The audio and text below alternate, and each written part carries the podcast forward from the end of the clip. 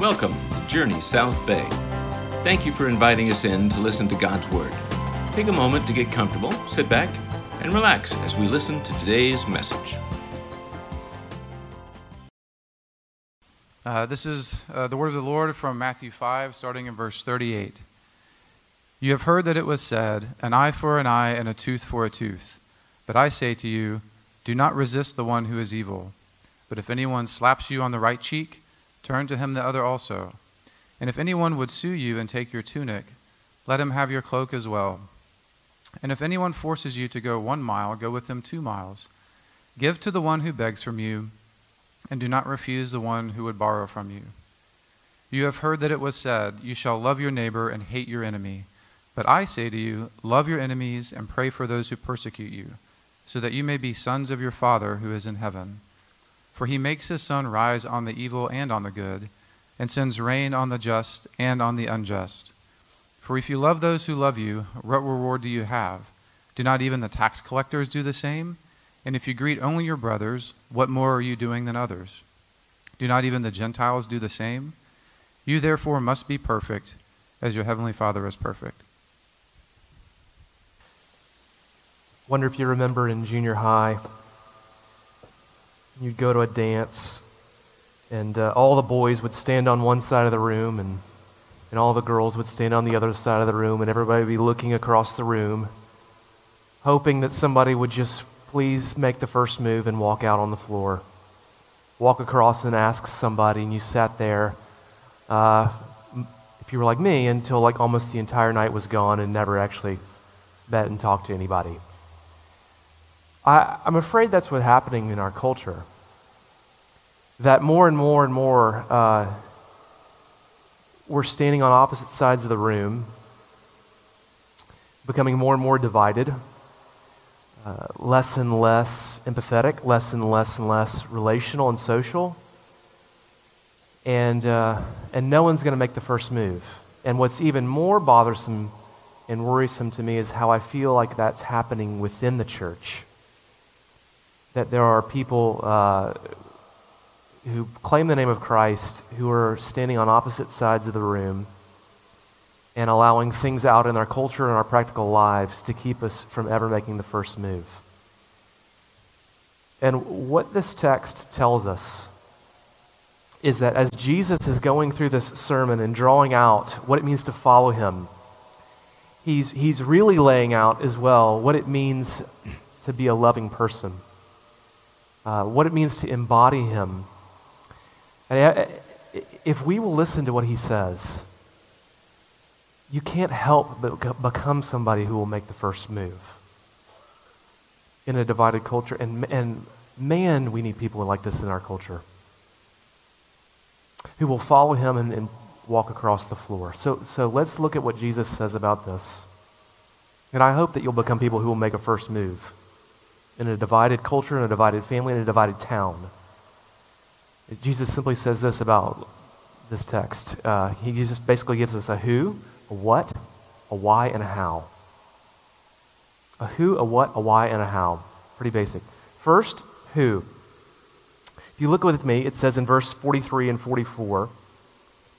Uh, again, a similar uh, language that we, we've looked at before. Jesus says this uh, you have heard that it was said, You shall love your neighbor and hate your enemy. But I say to you, love your enemies and pray for those who persecute you. Now, multiple times uh, throughout this sermon, Jesus is saying this. You have heard that it was said this, but I say to you this. And every single time he does this, what he's doing is he's uh, go, moving into Old Testament case law.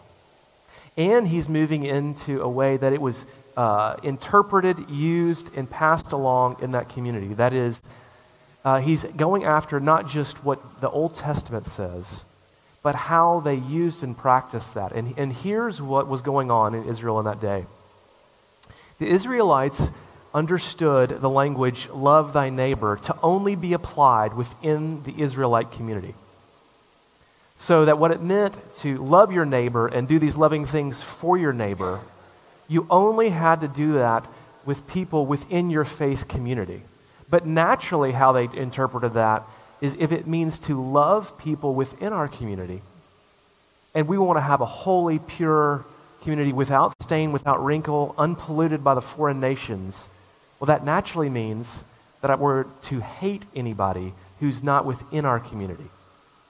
But what Jesus actually says is look, this, this language, this, this idea of loving your neighbor, is not meant to extend only within the faith community. It's meant to go outside of the faith community, outside the walls of the church, and extend to our, the people in our world. And not just people that um, are worthy of love, but to extend all the way to your enemies.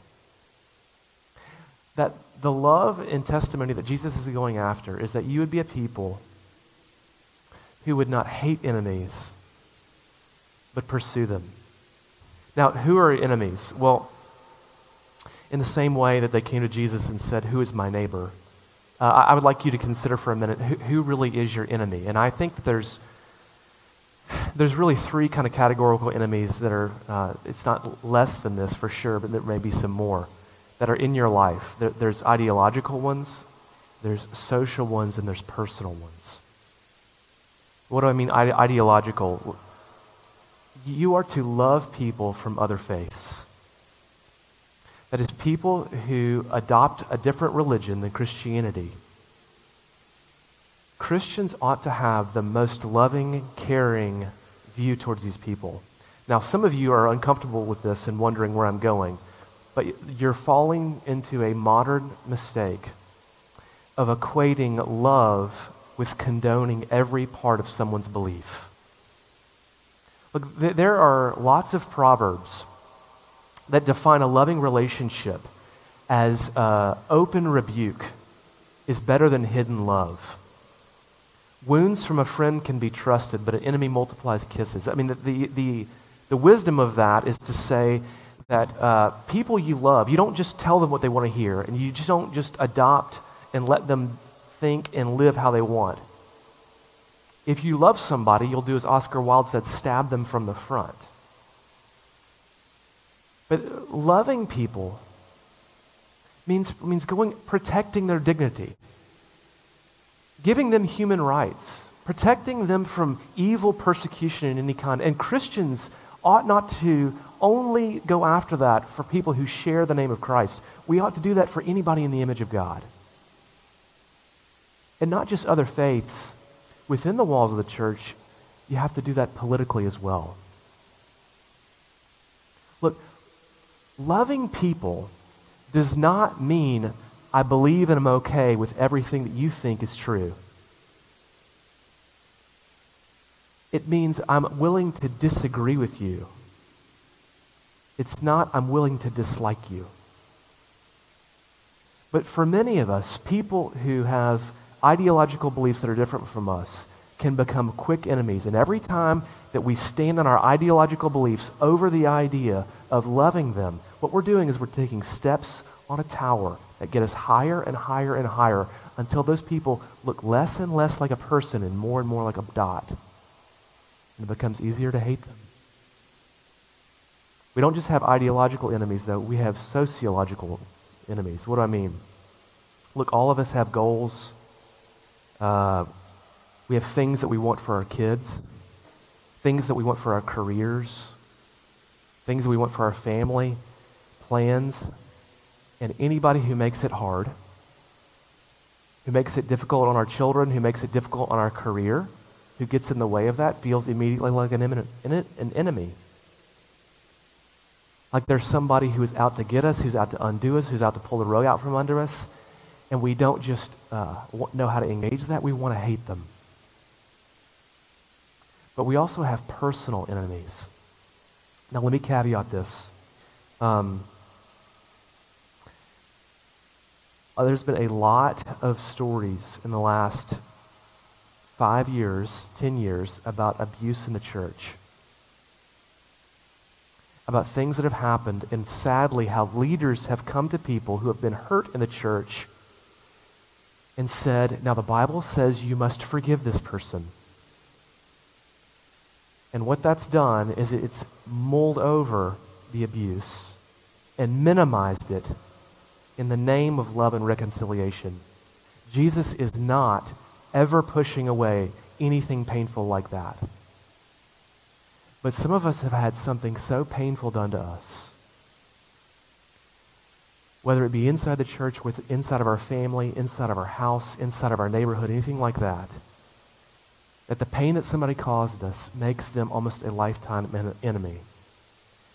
But, the, but somebody once said, if you don't heal from the wounds that cut you, you'll bleed on those who never did. Those personal enemies will follow you into every avenue of your life unless you identify them and begin to do something about them. Now, with those enemies, Jesus says we are to do something about them and not hate them. Um, now, if, if you watch football or they, you know, any, any professional sport, they'll use this language from time to time of pretenders and contenders. And what they mean by this is that there are lots of teams that will start a season uh, seeming like they're having a great season. They'll start it maybe in football like 4 5 and 0. And some of the people in the media will call them a contender. Uh, why? The reason they call them a contender, excuse me, a pretender and not a contender is that they say, well, their schedule was so easy. They had no competition, so it was no problem for them to be 5 and 0. But once they actually get into the thick of their schedule, they're going to be proved to be a pretender and they're going to fall apart. Look, loving people and caring for them is one thing when it's easy and you're only surrounded by the best people in the world. It's a whole other thing when it's applied to your enemies.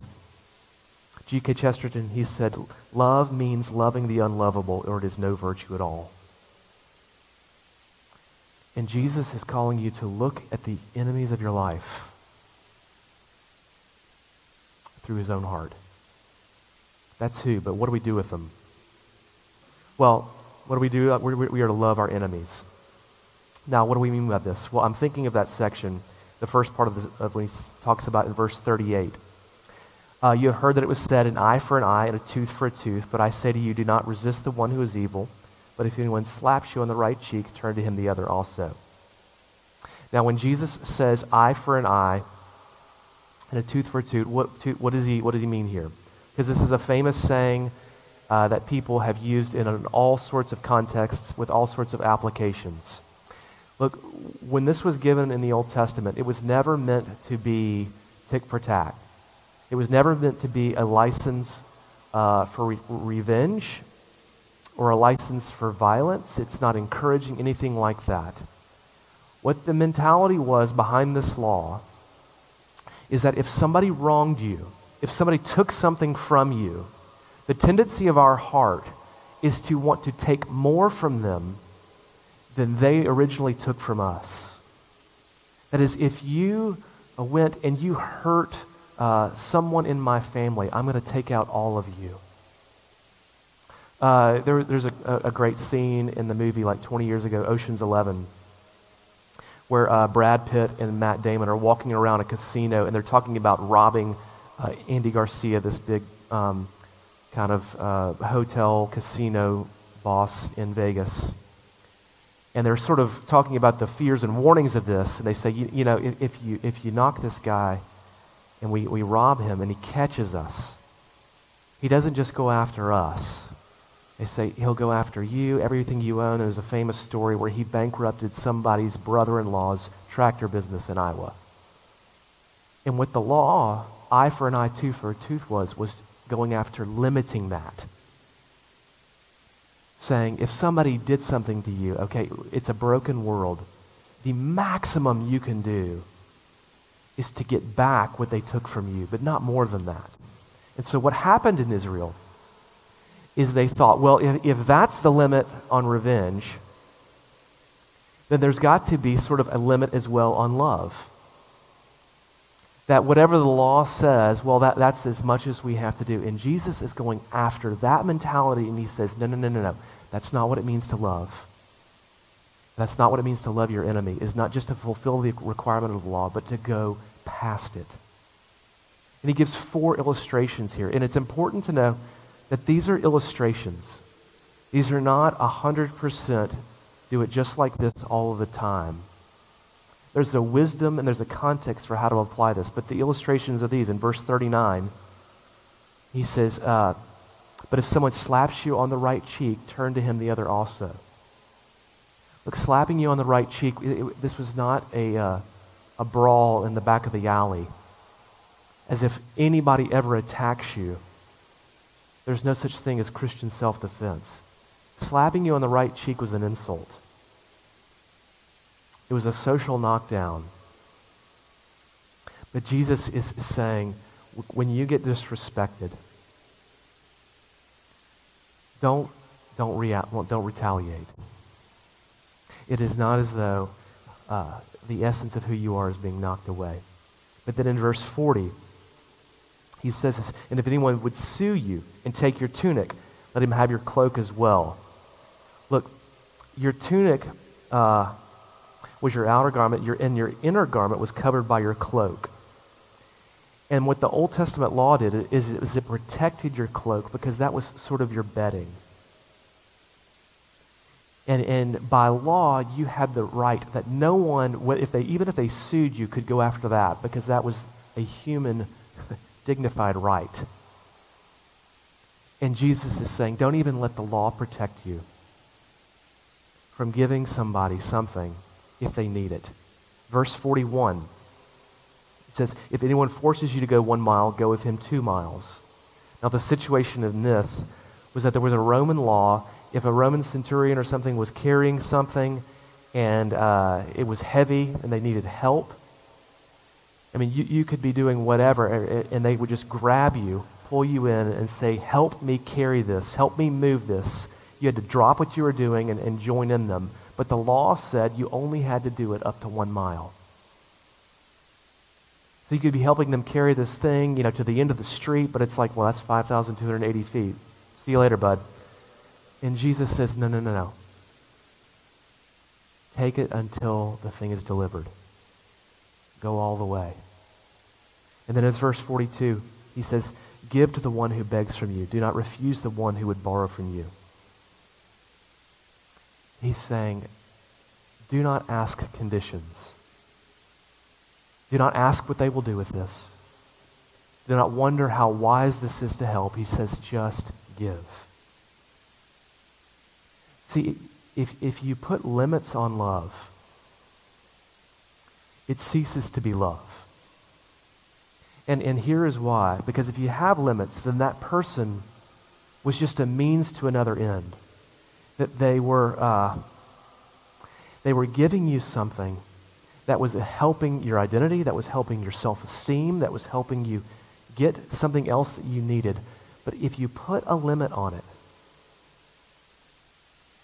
then everything that you're doing is to get that thing. And this person is just a means to helping you do that. But what love is, is it says, no, no, no, you, you are the person that I care for. You are the person that I want to be healed. You are the person I want to be in relationship.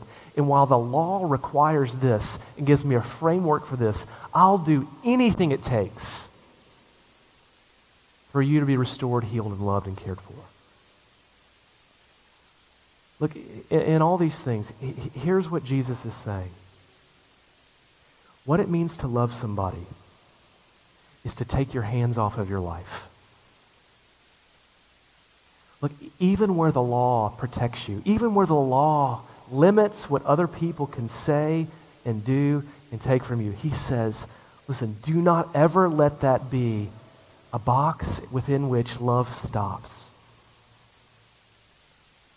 Look, to love somebody means to not appeal to your rights, even when it's just and fair and makes absolute sense.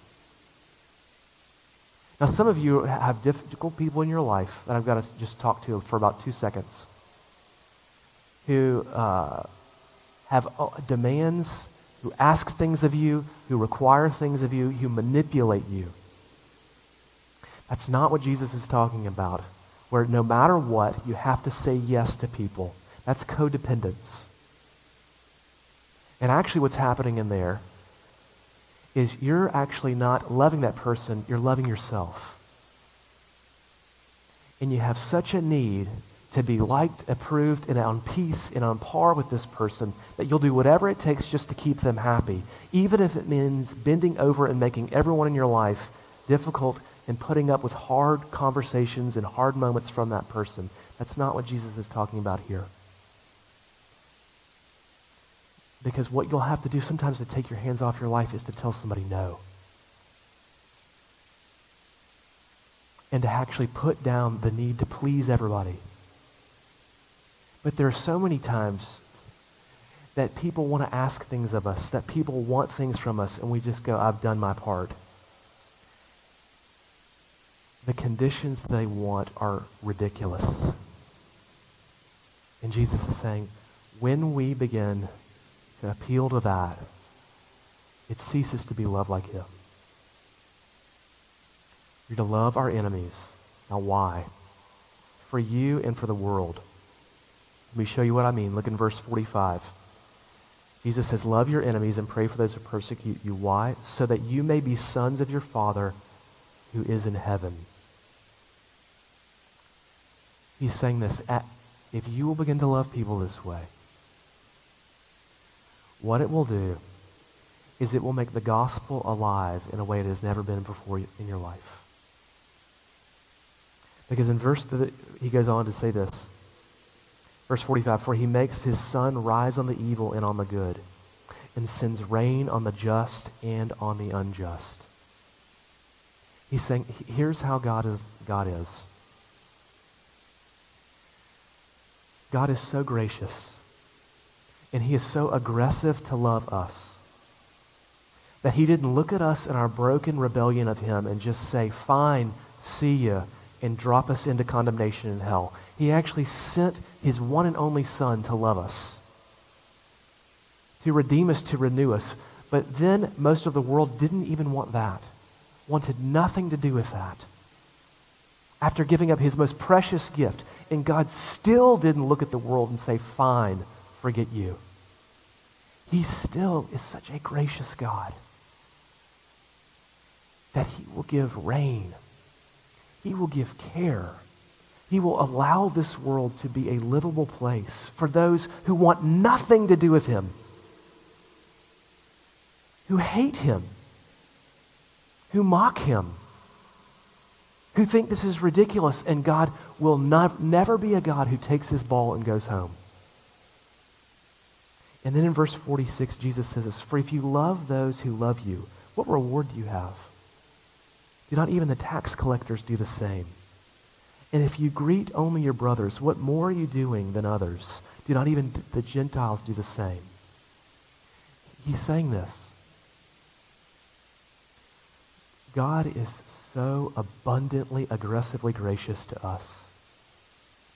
But if you only like easy, nice people in this world, and you don't go across the room and make the first move with the worst enemies in your life, you will, you will, God will love you, but you'll never understand that. To the depth and degree that he truly loves you by his grace and grace alone. Corrie ten Boom, the Holocaust survivor, uh, told a story one time when she was speaking about forgiveness. That after the talk, a man came forward who didn't recognize her, but she recognized him because he was a prison guard in her Holocaust camp in Ravensbrück. She said while he'd walked up in normal clothes, she immediately pictured him in that horrific uniform with the skull and the cross. And she pictured her family. And the man walked up to her, and this is what she remembered saying. He said, You mentioned Ravensbrück's in your talk. I was a guard there. He did not remember me, but I remembered him. But since that time, he went on. The man said, I have become a Christian. I know that God has forgiven me for the cruel things that I did in there, but I would like to hear it from your lips as well. Young girl, will you forgive me? Corrie ten Boom said this As I stood there, I, whose sins had again and again been forgiven, I could not forgive. My sister Betsy had died in that place. My father had died in another. Could this man erase her slow, terrible death by simply asking for forgiveness? It could have been many seconds that he stood there with his hand hung, but it, with his hand hung out, but it seemed to be hours as I wrestled with the most difficult thing in my life. But forgiveness is not an emotion, and I knew that. Forgiveness is an act of the will, and the will can function regardless of the temperature of the heart. Jesus, help me. I prayed silently. I can lift my hand. I can do that much. You supply the feeling. And so, woodenly, mechanically, I thrust out my hand to the one stretched out to me as I did an incredible thing that took place. The current started in my shoulder, raced down my arm, sprang into our joined hands, and this healing warmth flooded my whole being, bringing tears to my eyes. I forgive you, brother, with all of my heart. And for a long moment, we grasped each other's hands. The former guard who had tortured my family and the prisoner. I'd never known God's love so intensely as I did right then. I realized it was not my love. I tried and didn't have the power. It was the power of the Holy Spirit. But see, if you love this way, it won't just do something incredible for you, it will do something incredible for the world. When he says this in verse 48, you therefore must be perfect as your heavenly Father is perfect. There, he, he's not saying, get ready, and you better nail this. It's not a comment on your consistency. It's a comment on the nature of this kind of love. That God's love is a perfect love. It's not a conditional love.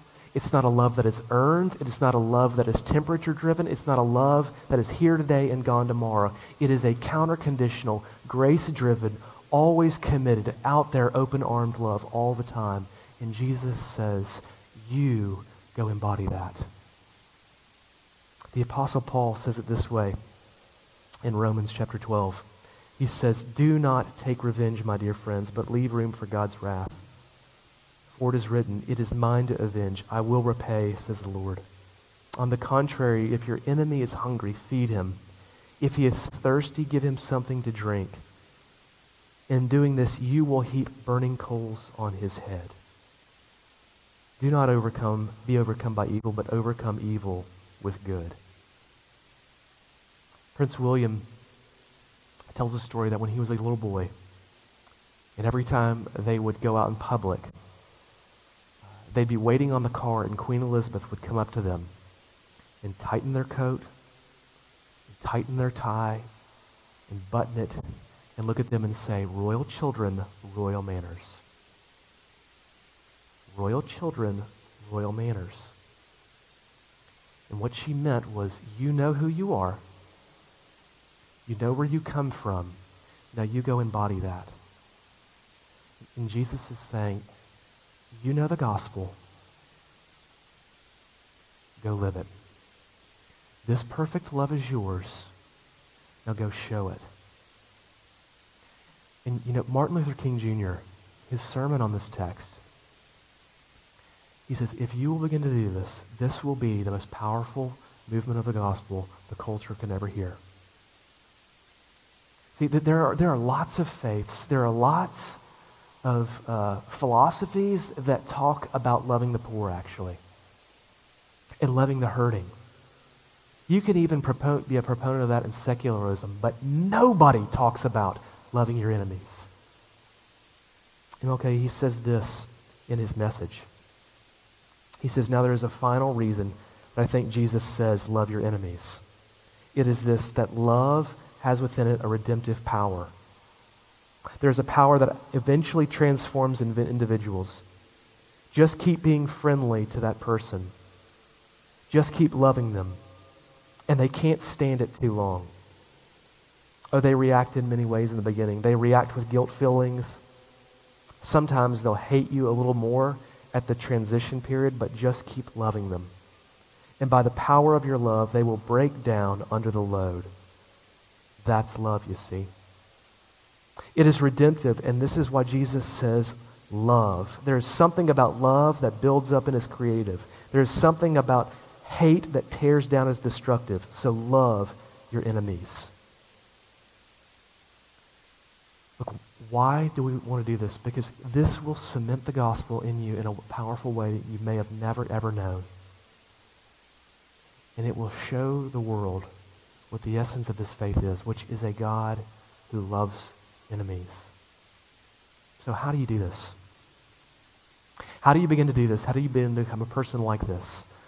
Look, the, the enemy to, to loving your enemy is self righteousness. It, is just the belief that I don't need what you require. That I'm living my life in a certain way. There's something about me. There's something about my morality. There's something about my race. There's something about my income. There's something about all of the circumstances of my life that allow me to look at you and say, I don't need what you need. In, in Miroslav Volf, he says, every time we do something like that, love fails. He says, love fails because when self righteousness is present, what we do is we exclude ourselves from the community of sinners and we exclude our neighbor from the community of, of humanity. And every single time, that's why hate grows and nobody will make a move onto the dance floor. So, how do you begin to do that? You have to understand and you have to know that at the heart of the gospel, what it is, is that you are an enemy. And God loved you. Look, on the cross, we're told that when Jesus was dying, what he said, as people were hurling insults at him, he said, Father, forgive them. They don't know what they're doing. And the Apostle Paul had to be commenting on that text when he wrote in Romans 5. He says, While we were still enemies, not while we were repenting, not while we had inclinations of wanting God, wanting to turn back, while we wanted nothing to do with Him, Christ died for us and gave Himself up for us. Henri Nouwen in one of his books, suggests that he says, you, you, you know, when, he, when Peter became really a believer, he said, I think Peter became a believer when after Jesus rose from the dead, he found him on that beach, on the heels of having betrayed him and left him and walked away from him over the pressure of a little slave girl. And Jesus brings up that betrayal. And he says, Peter, do you love me? And Nouwen says he had to hear that question with shame. Because he knew how much he'd betrayed him. He knew how low he'd gone to sell him out. And when Jesus restored him, Nouwen says, Peter understood this is not just my friend. This is a man who died for his enemy. Look, Christianity is turning to a God. Not because you even have spiritual inclinations. It's turning to a God who says, while you hated me, I died for you. And that's the love I offer you at all times, no matter what. And you know, what will kill you and never keep, allow you to love your enemies is if you feel like you've got to be worthy enough to accept that. That song that Eli sang, those, those lyrics are so powerful. If you tarry till you're better, you will never come at all. All the fitness that he requires is just to feel your need of him. And this he gives you. This he gives you. Tis the Spirit's rising beam. Listen, let the darkest part of your soul let the love of Christ come to the bottom of it. And reconciliation happen that you can be somebody who will walk across the floor of this culture and love people whom no one will love. We could be a community that take a step forward and let Christ do that in us. Let me pray. Jesus, there are so many personal parts to this. Where there's people in our culture we can't imagine loving. There's people in our workplace we can't imagine being friends with. There's people in our family we can't imagine doing anything but hating. Help us. Lord, help us by your Spirit become people who embody that perfect love. In Christ's name, amen. If you enjoyed this message, we invite you to subscribe to the RSS podcast feed. This will let you know when a new message has been posted. You can also look for us on YouTube, Facebook, or Instagram at Journey South Bay. Until next time, God bless.